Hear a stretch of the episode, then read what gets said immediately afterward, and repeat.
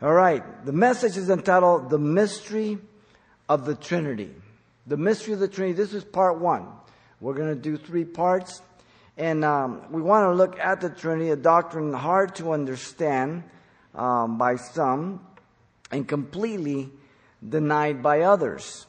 Uh, the doctrine of the Trinity, very simply put, is um, the Christian belief that God is comprised of three persons existing um, eternally in one nature and essence. Okay? The oneness is so real that it flows into the three persons.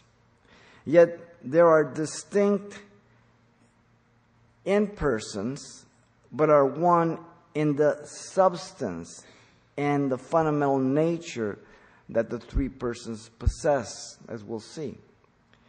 In the study of the nature of God, if you were with us when we did our theology, there are two important things about God's nature. First, God is spirit. So he doesn't have an eye, hand, feet like you and I do. When that type of language is used in scripture, it's called anthropomorphism. Human terms to describe the actions of God so we can know what he's doing. But it doesn't mean he has an eye because he says you're under the shadow of his wing. Is he a chicken now? Okay, they're figurative terms, metaphorically and all that to describe what God is doing. So the first thing is that God is spirit, and you find that in John 20, 4 24, when Jesus is speaking to the woman of Samaria, those who worship God must worship in spirit and in truth, okay? Secondly, the God is personal. And when Jesus prays to the Father in John 17, 1 through 3, that is the real Lord's Prayer. It's not the Our Father who art in heaven. That's a prayer model for us, what we should pray, what it should contain. Because Jesus could have never prayed that prayer. It asked for the forgiveness of sins. He had no sin. The real Lord's Prayer is in John 17 as he prays to the Father before he goes to the cross. Now, the doctrine of the Trinity falls under the study of the nature of God. And two other important aspects to the nature of God are found in the nature of the Trinity. First, unity. Second, triunity. Okay, and we'll elaborate on this as we go by. Unity and triunity. And only God can illuminate the scriptures and give to us understanding regarding the Trinity. Now, if God declares the doctrine of the Trinity and it permeates all of Scripture, then He gives us the ability through the Spirit of God to understand it. Not to its full end as we will see, but it's very clearly understood by the child of God. If you're not a Christian, the Trinity is an enigma to you completely. And yet, many people have allowed their intellect to rob them of their belief in the doctrine of the Trinity. Jehovah Witnesses do not believe in the Trinity. Okay? And many others. So, let's begin our study by looking at three facets of the unity and the Trinity. First, the mystery of unity and the Trinity. We'll look at that. Then we'll advance to the unity of God in Scripture. And we'll finish with the nature of divine unity. Okay? Again, the three parts, so this is just the first one this Sunday night. Let's begin with the mystery of, the, uh, of unity in the Trinity. The term mystery in the scriptures is used in different ways from um, what we normally understand. Um, it doesn't mean something that is hidden from us as much as the inability to understand it completely from a rational point of view or reason of logic. The word mystery is the word mysterion in the Greek. It is found in the New Testament. The word comes from the root word muo, which means to shut the mouth, with the idea of unknown or mysterious. But not mystery like Alfred Hitchcock, okay? But just not revealed completely. The word mysterion means something previously hidden, but now made known or revealed. So when it's used the word mysterion in the New Testament, it means something previously hidden, now fully revealed. That's how the word is used. We'll give you examples of that. Certain things were concealed in the Old Testament and their full understanding, but now revealed in the New Testament. I'll give you passages where the word is used so you can see it. In Romans 11:25, the mystery of Israel's blindness till the fullness of the Gentile is come in is the mystery of the gospel there. Romans 11:25 the mystery of the resurrection also. So back there in Romans, the mystery of Israel's blindness, it wasn't fully known in the Old Testament. Now we do know that blindness and part is happening to Israel until the fullness of the Gentile comes in. So the Jews have, were rejected by Jesus, given up because they rejected him. Blindness upon them as a nation, but when the tribulation and great tribulation comes, the remnant's eyes will be open. Okay? Now, we didn't know that in the Old Testament. Now we know it clearly in the New Testament. Okay? Previously hidden, now revealed. 1 Corinthians 15 51, the mystery of the resurrection and the rapture. All right? In the Old Testament, all we knew that one day the just and the unjust would be raised, and when they died, they went to the same place without distinction. Now in the New Testament, we know there's a very clear understanding of the first and second resurrection and the rapture. Okay? So there's a clarity. It's no longer a mystery. The mystery of the gospel of the fellowship for the Gentiles with God in Ephesians 3 9 is another one. In the Old Testament, it wasn't clearly understood or revealed. Now, we, Paul says that we have fellowship with God as Gentiles. Now, the Gentiles never had fellowship with God in the Old Testament unless they proselyted in, right? Now, the gospel for Jew and Gentile who repent and become born again. Very clear today. The mystery of the lawless one already at work is also revealed in 2 Thessalonians 2 7 through 8, but cannot be revealed to the churches removed. So the mystery of lawlessness, we understand, is the Antichrist, and yet he can't appear until the church is removed. Wasn't revealed clearly in the Old Testament, but it is now in the New Testament. Very clear. There's also in 1 Timothy 3:16 one of these mysteries is the Trinity as Paul tells Timothy of the incarnation and glorification of Jesus Christ by the Holy Spirit. Listen to what he says and without controversy. Great is the mystery, there's the word again, mysterion, of godliness.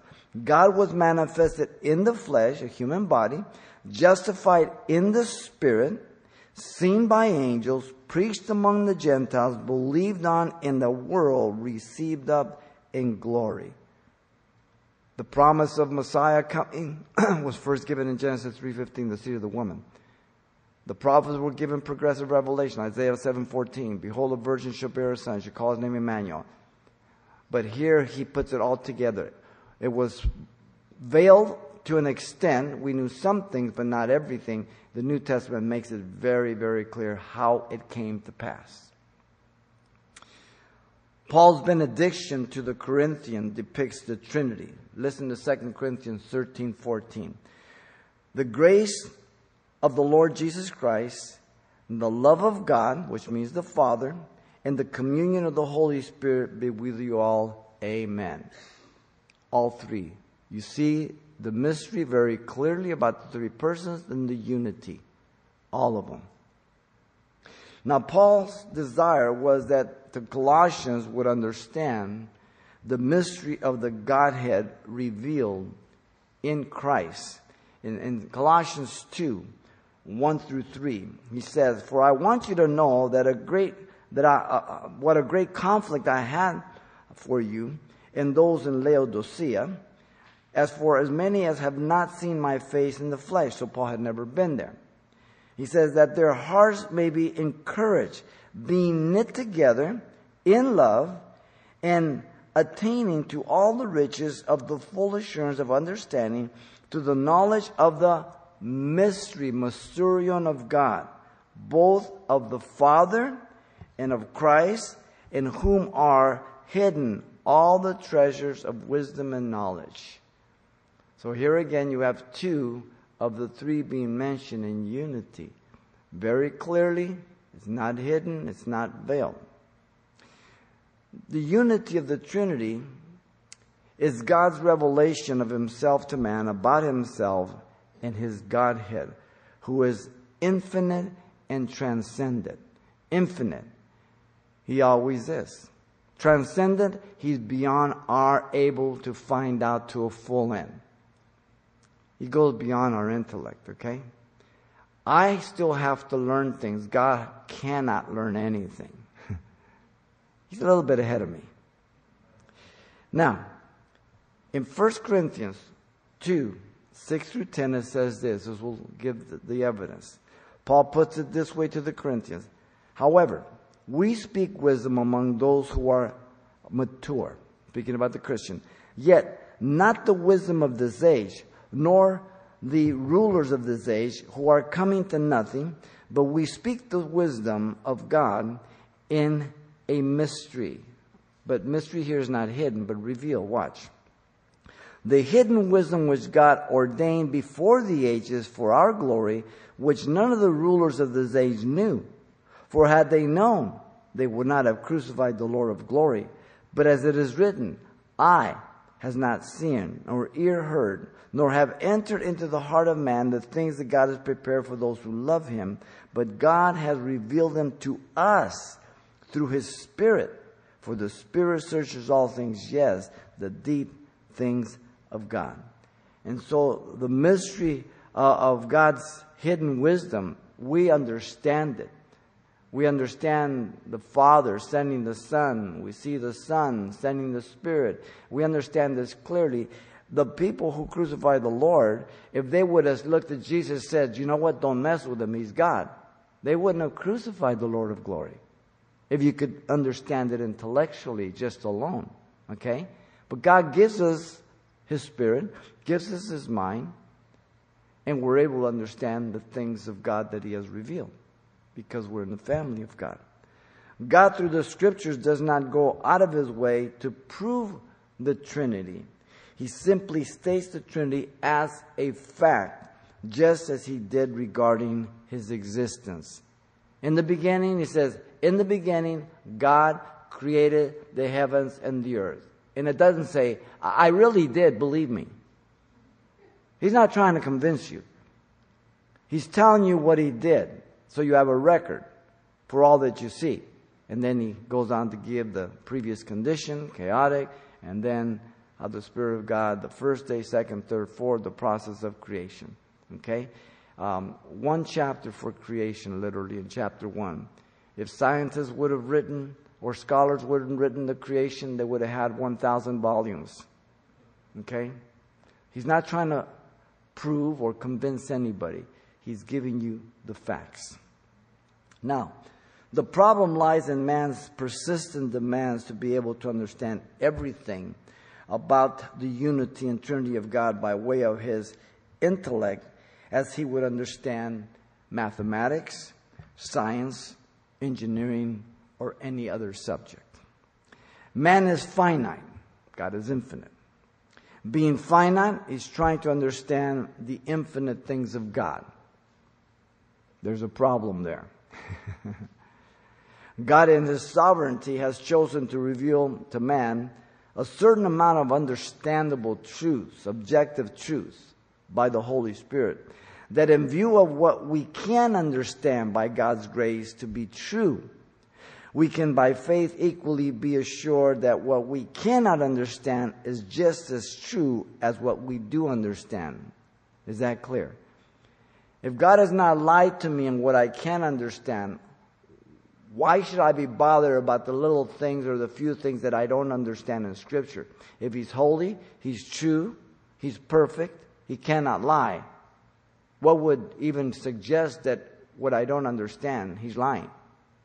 Or that is not objective truth that can be absolutely um, uh, true in itself? It's not rational. Okay? Faith comes by hearing, hearing by the Word of God. Faith always points you back to the revelation of God. Not your brain, What we understand by the grace of God, by the Spirit of God, the mind of Christ. But we don't understand it to its full end at times. But we do understand so many things in the Scripture. Much like um, I understand electricity to a certain point. And then I accept it on what I do not understand and receive the benefit. In other words, I know that there's somewhere a power source and it's sent down cables and then into the streets and then from the power, the, um, the transformer there on the pole, they're sent to a building or a house and then it's wired to my electrical panel and from the panel is dispersed through my house. There's a switch on the wall and, um, and, and I know that. But, and I know when I flick that switch, that that light bulb is related to that switch. All right? But does the electricity go through the wire? Around the wire? I don't know. Do I really care? No. I know it starts at point A, goes to point B, and it gives me benefit at point C. That's all I care about. It's the same thing with some of the things of God. Two scriptures will help us to see this truth, one from the Old Testament and one from the New. In uh, Deuteronomy 29 29, Moses declared God would bring Israel back after her apostasy, despite the impossibility. Listen to what he says. The secret things belong to the Lord Yahweh our God. But those things which are revealed belong to us and to our children forever, that we may do all the words of his law. Deuteronomy 29 29. The context, again, bringing them back after apostasy. In principle, the secret things belong unto God. Those things that he reveals, they belong to us. But he, what he hasn't revealed doesn't matter to me. All right? The other one is in the New Testament. In the Gospel of John, chapter 3, verse 11 and 12, Jesus declares this Most assuredly, verily, verily, pay attention, this is important whenever you hear that, those words. I say to you, the highest authority, we speak what we know and testify what we have seen, and do not receive, uh, and you do not receive our witness. If I have told you earthly things and you do not believe, how will you believe if I tell you heavenly things? All right?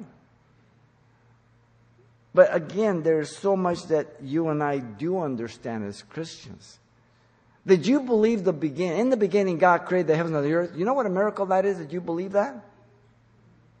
Because we're enemies of God. We're rebels. We're fallen. We, we like to contest. We like to do our own thing. That I believe the first verse, then I have no problem with the rest of the Bible.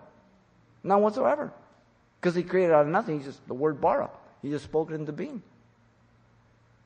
Now, the mystery of, the, of unity in the Trinity is not contrary to reason. Thomas Aquinas talked about the liberating effect of accepting by faith in Revelation such doctrines as that of the Trinity which cannot be attained to by reason. He said that mere reason chains us down to what is merely logical, to what our own mental capacities can deduce. Now, there's nothing wrong with reason and deductive reason and inductive reasoning, but we cannot carry that over unto the revelation of God's Word and spiritual things. And yet our faith is reasonable but is not based on reason alone. Very, very important. Tertullian, one of the early church fathers of uh, 165 to 220 AD, a theologian of the West, wrote in Latin and said in his important treatise against uh, Praxeas, a treatise on the Trinity, quote, This is unity in Trinity. Father, Son, and Spirit, three, but one nature and of reality and of one power because there is one God.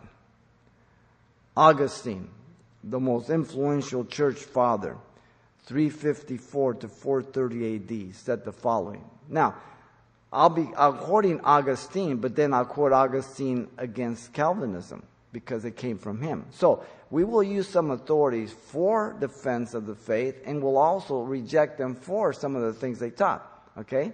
Not all the fathers were right on and everything.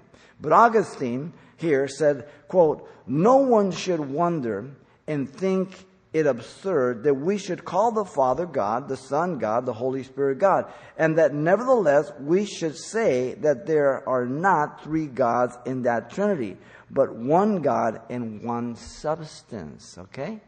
When you think of the Trinity, think of this. Do not add one plus one plus one. You come up with three. Multiply. One times one times one is one. All right? That's one way to look at it. Herbert Lockyer says the following about the Trinity. Quote, Our narrow thoughts can no more comprehend the Trinity than a nutshell can hold all the water in the ocean. That's good. The Trinity is above human reason, but not contrary to reason, as Henry Thiessen states. Revelation, and I'm quoting him, concerning a trinity of persons related to one essence. Remember, this keeps being repeated essence and nature. One essence contradicts no absolute truth. It is evident that as to wholly separate the individually identified sub- subjects, one is not three, nor are three one. Such is a contradiction. The doctrine of the Trinity asserts no such inconsistency because people get caught up in all this logical stuff. Augustine declared his reasoning to the difficulty of understanding the doctrine. Listen to this quote, and I do not doubt that all this was divinely arranged for the purpose of subduing pride by toil and of preventing a feeling of uh, satiety in the intellect which generally holds in small esteem what is discovered without difficulty. The problem is man's pride in every way. And God uses His Word to keep us humble. He's in control, He's on the throne. He is the Creator, He is God. We are the ones who were created, and we are His children. Many illustrations have been used by people in uh, attempts to present a clear picture of the Trinity, but all will fall short if you push them too far, such as an egg has the shell, the white, and the yolk, yet it's one egg. Uh, an orange, the peel, the white of the inner skin, and then the orange. An individual, you and I, we are body, soul, and spirit. Yet I never introduce, hi, this is Xavier body, this is Xavier soul, and there's spirit. We are an inferior trinity body, soul, spirit. But you never think of yourself as the Trinity, right? God's triune, we're the inferior Trinity. Why? Because we are made in the image and likeness of God. Angels are not, they're just spirits ministering spirits to the heirs of salvation. No salvation for angels, no forgiveness for angels, no redemption for angels, only mankind, creating the image and likeness of God.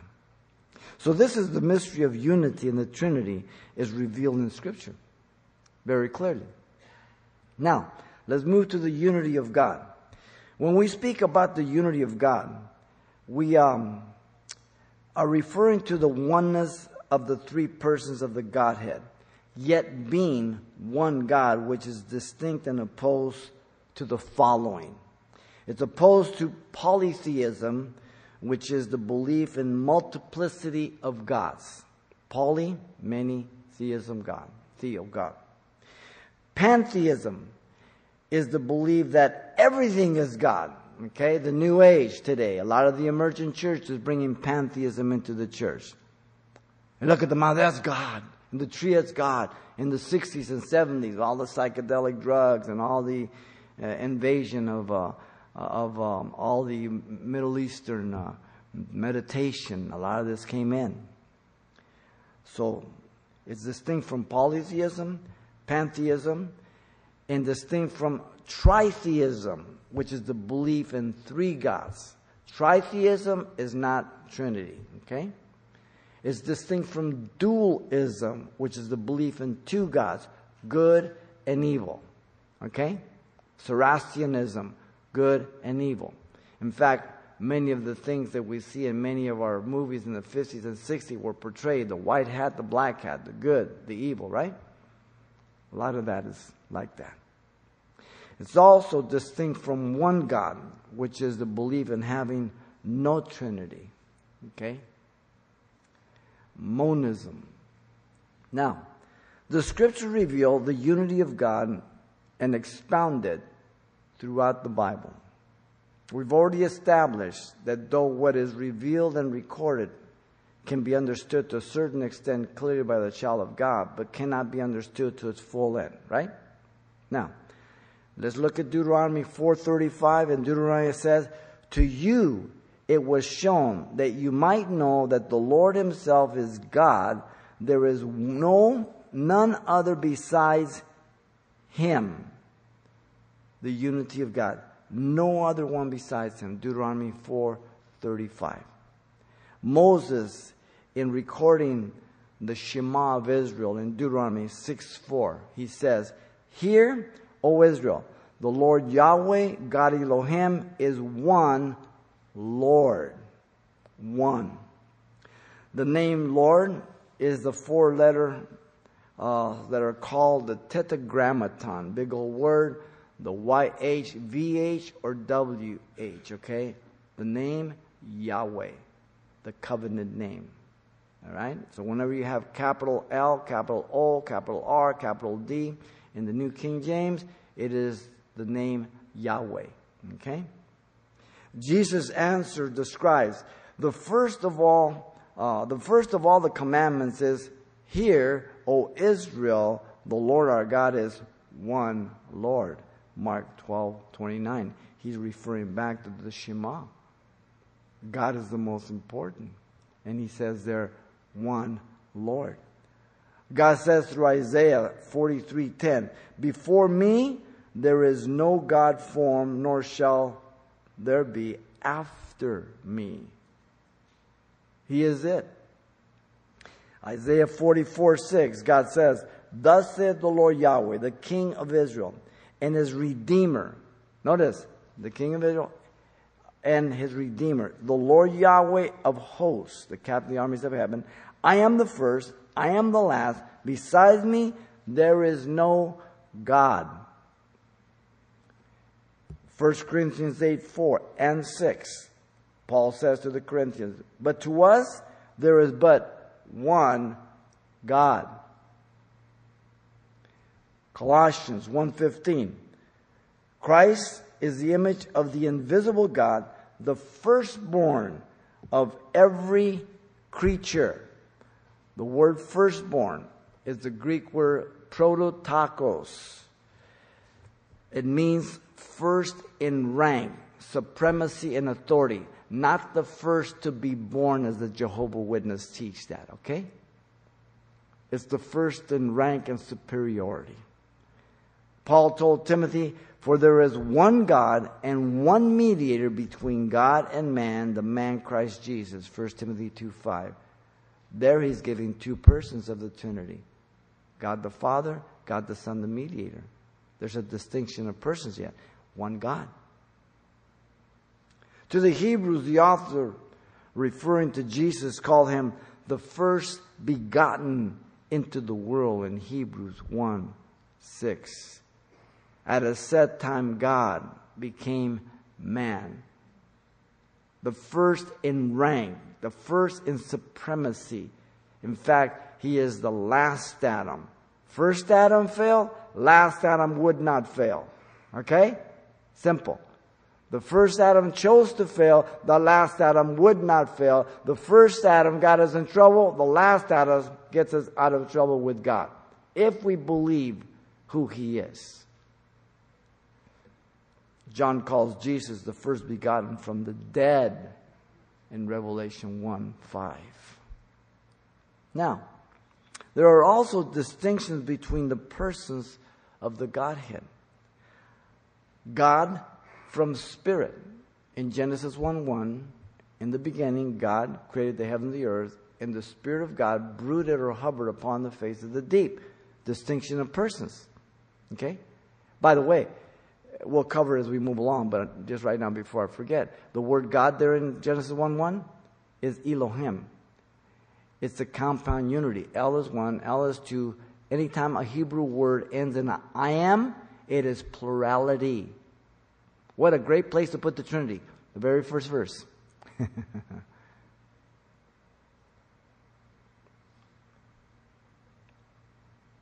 in Numbers 27 18. God's Spirit in Joshua, the distinction. And the Lord Yahweh said to Moses, Take Joshua the son of Nun with you, a man in whom the Spirit, capital S, the Spirit of God, and lay your hands on him. So the Lord, Yahweh, God the Father, makes a distinction between the third person of the Trinity, the Spirit. Okay? In 1 Samuel 16 14, the Spirit of the Lord departed from Saul. Listen, but the Spirit of the Lord Yahweh departed from Saul, and a distressing spirit from the Lord troubled him. So you have a relation between the Lord, the Father, and the Spirit, but yet they're distinct persons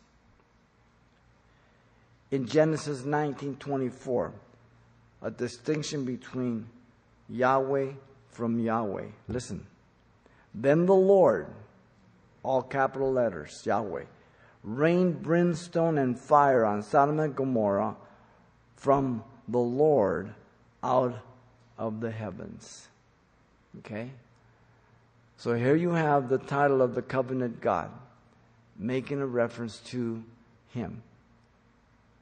Then you have the second person, the Son, as we're seeing, and you have the third person, the Holy Spirit. Very distinct. God from God. Listen to Genesis 19:29. And it came to pass when God destroyed the cities of the plain that God remembered Abraham and sent Lot out of the midst of the overthrow when he overthrew the cities in which Lot had dwelt. Okay? It's very clear who he's talking about. All right?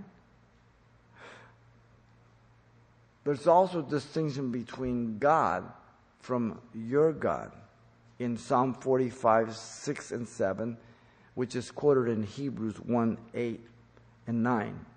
Your throne, O God, is forever and ever.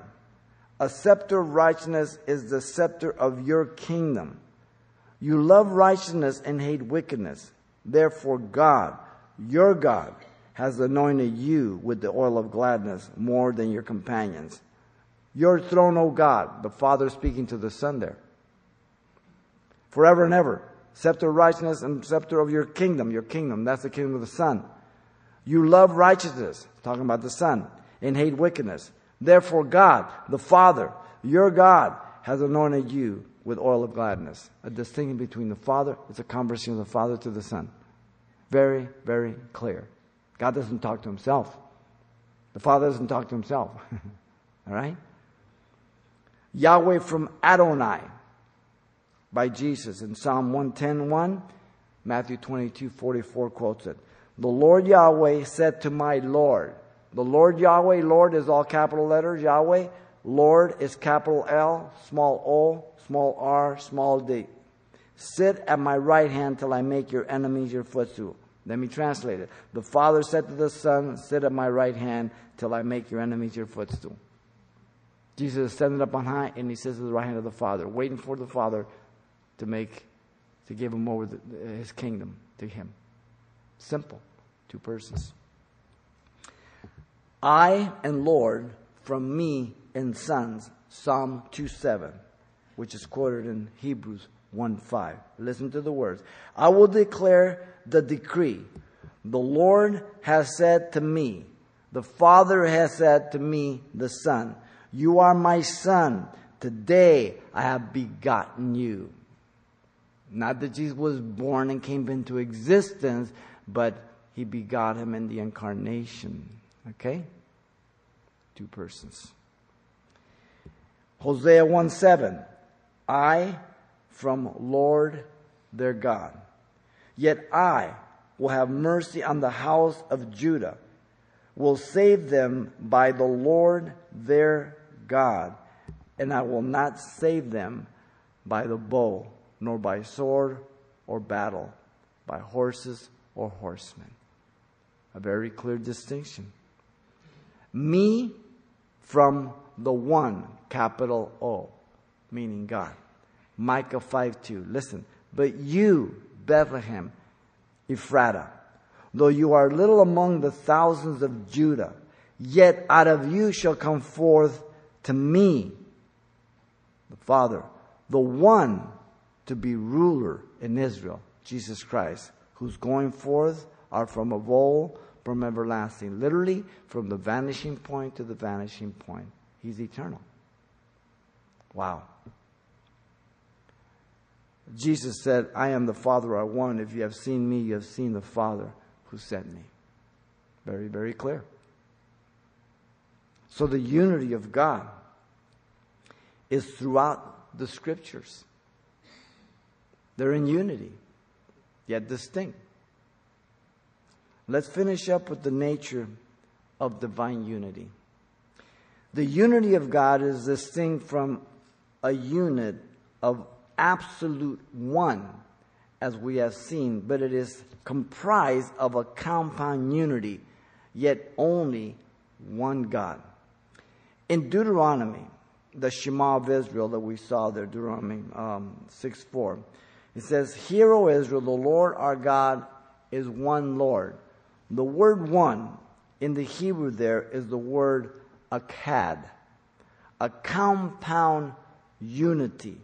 There is another word in the Hebrew to express one as an absolute sense. It is the word yahid.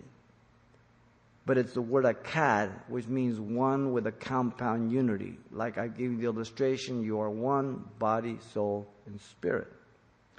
The most commonly and frequently used for God is in the Old Testament, Yahid.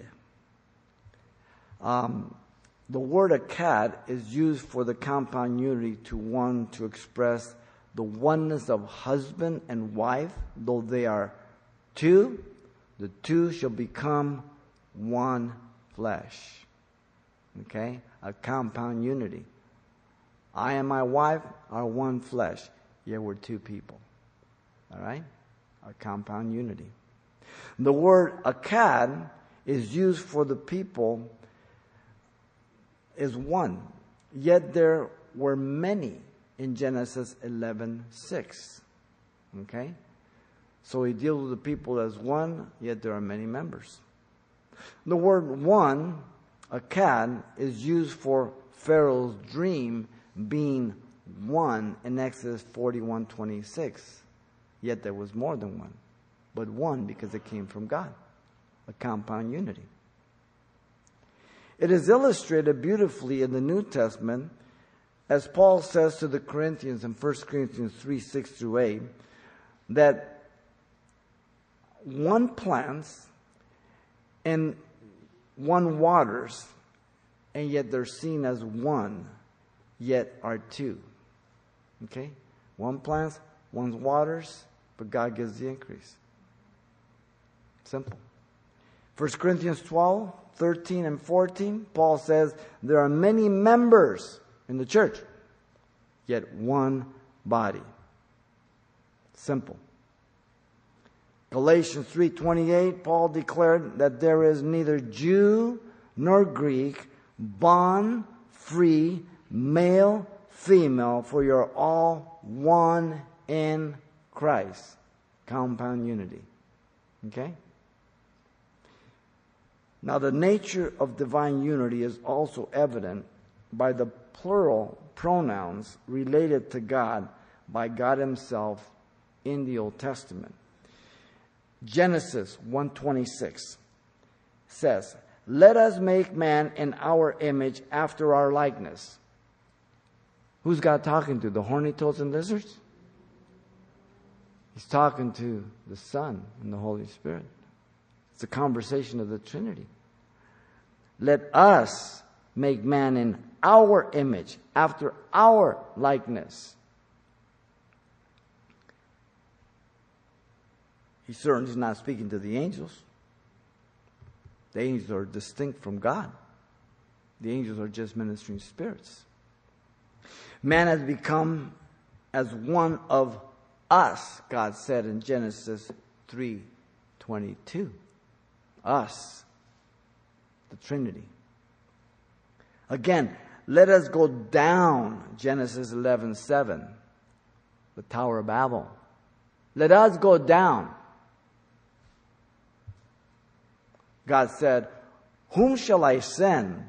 And who will go for us? Isaiah 6 8 to Isaiah. It's talking about the Trinity, the three persons. Isaiah says, With who took he counsel? Isaiah 40, verse 13 and 14. Nobody. He doesn't need anybody outside of himself. Now, the compound unity of God can also be seen in the plurality of his name, Elohim, that I already gave away to you earlier.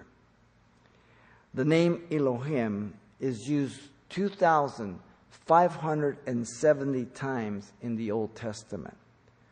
The name El, in its root, means mighty one, strength. The name Allah, in its root, signifies to swear. It is similar to the Aramaic word meaning two. The name Elohim is adding a plural ending and would attest to the compound unity of three. As I said, any Hebrew word ending in an I am is plurality. Cherub, singular. Cherubim, plural. Seraph, singular. Cherubim, plural. Okay? Let me call your attention to a few examples in the scriptures which record the name Elohim and that we might take note of the location. Once again, that great verse, Genesis 1 1. In the beginning, Elohim created the plurality. Okay? All three were involved in the creation of God. Hear, O Israel, the Yahweh, our Elohim is one, compound unity, Adonai. Again, the Shema 6 4. Yahweh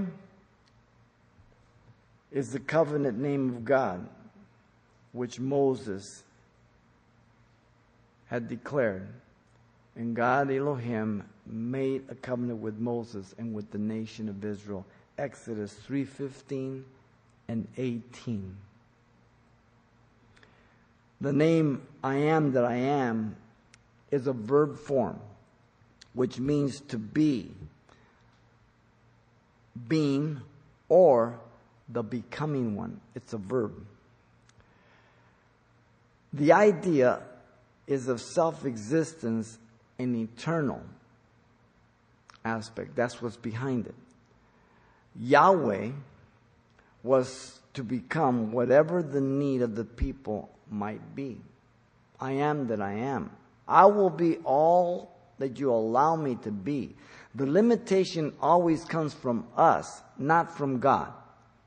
He is perfect in wisdom, knowledge, love, His purpose for us. Just like you as a parent, you want the best for your child. But your child, because he's your child and you produce sinners, you've got some problems. They're not perfect kids. In fact, there may come times when they think all you want to do is ruin their life. And though you give them the best advice because you've been around the block a couple of times on your back, some on your face, and you know better, but they don't care. They think you're dumb. You don't know. And so, here again, God wants to be all that we allow Him to be. I am that I am the becoming one. The name Elohim, as we said, is the plurality in name with creative power. The word one, Yahid, the compound unity, as opposed to an absolute one, Akkad. All right? So we have evidence of both when God is trying to make just absolute one and when He's giving us the compound unity of one. Very distinct words that He uses. The title Adonai means master, ruler, or authority, equivalent to the Hebrew word kurios, Lord. All right? So you have Yahweh, which is the title of his covenant name. Adonai in the Old Testament, which is equivalent to kurios in the New Testament, master, owner, proprietor of you. The servant bows to his master. Okay? The Old Testament is more involved in giving emphasis on the unity of God because of the amount of paganism based on polytheism. Okay? And you pick that up a lot. In the beginning, there was only one God. That's all there's ever been. Everybody knew that.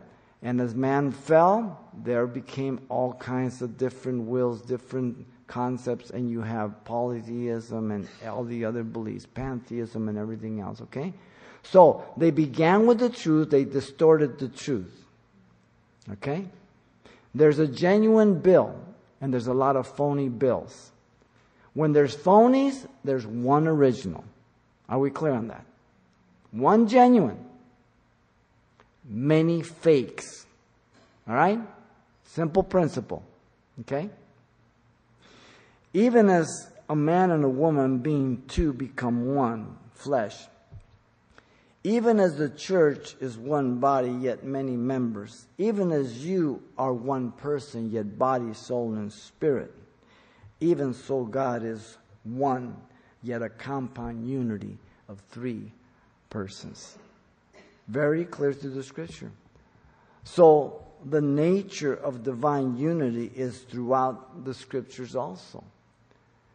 It's all over.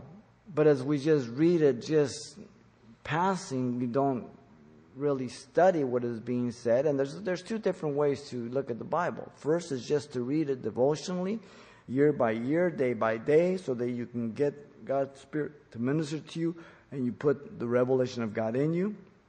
But then at the, time, at the same time, you've got to take time to study the Word of God. You've got to take a book and tear it apart. Read through it, break it down. Uh, start with one chapter books, Jude, okay, Philemon, one chapter. There's an introduction, there's a body, there's a conclusion. There's key divisions where things change. There's key words, key phrases, pivotal terms, locations, places that you have to look up in the encyclopedia. The letter will show you the purpose of the writing if it was problematic in terms of polemic, there was heresy against it, whatever it is. There's, there, there, all the texts mean, meant one thing to the people of that day. It was written with a cultural background, with a problem or a situation, and it was very clear to them what he was talking about. Once we find out what the purpose of that writing was for, for those people in that day, then and only then can we make application to ourselves today. If we don't get the interpretation, then we can make wrong applications. Is that clear? One interpretation, many applications in principle. All right? And that's how you study the Word of God. So I read my Bible once a year, twice a year, just for God to speak to me and feed me, and I know the God's Word. But then I take a book and I tear it apart and I study it and that's why we focus on the study of the Word of God here. On Sunday morning, I gave you an in depth study of a book. That's we move through it. At night, verse by verse exposition with a full introduction. On Thursday night, I give you an in depth study of a smaller epistle. We spent about a year on there so that you see the Word broad and deep. So you study the Bible with first a telescope. You get back so you can see the whole thing, and then a microscope. You go in there. A guy goes to be a doctor, he goes general medicine, broad. Then his specialty, surgeon. All right? That's how you do the Bible. No different. And it takes time, it takes commitment. You have the mind of Christ, you have the Spirit of Christ, you have the revelation, of God. You and I have everything.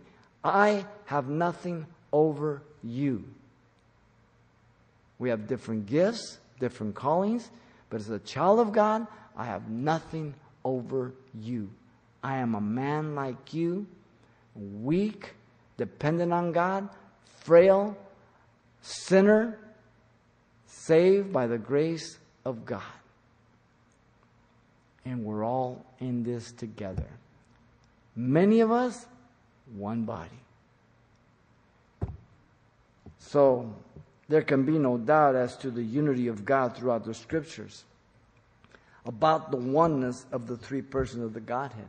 Yet, one God, as we have seen by the mystery of the unity and the Trinity, that is no longer a mystery, the unity of God clearly through the scriptures, and the nature of divine unity. Very clear. Next time, we'll take part two. We'll finish with three.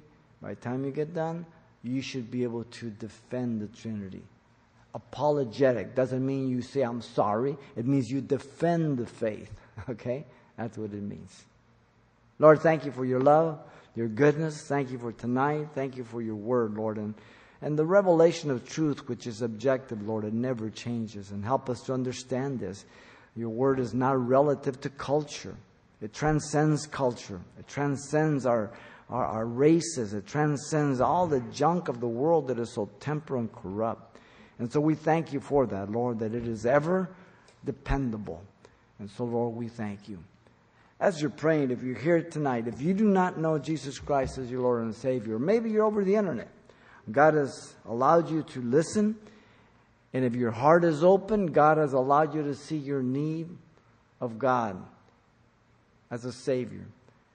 And God has allowed you to see that you're a sinner, lost, in need of God.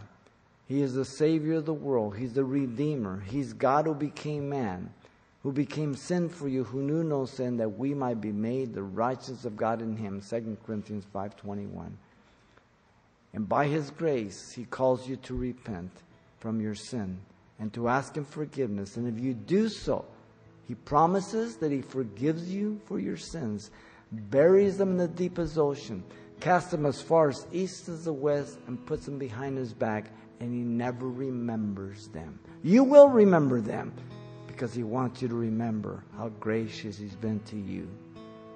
But He will never throw them in your face. By grace, unmerited favor, through faith, what His Word says about your repentance. That is through the name of Jesus Christ who died in your place, tasted death for you, and made the price to the Father, and never lives to make intercession for you. If this is your desire, this is your prayer to the Lord right now, right where you sit. Father, I come to you in Jesus' name. I ask you to forgive me for all my sins. Give me a brand new heart. Baptize me with the Holy Spirit. I accept you as my Savior and Lord. In Jesus' name. Amen.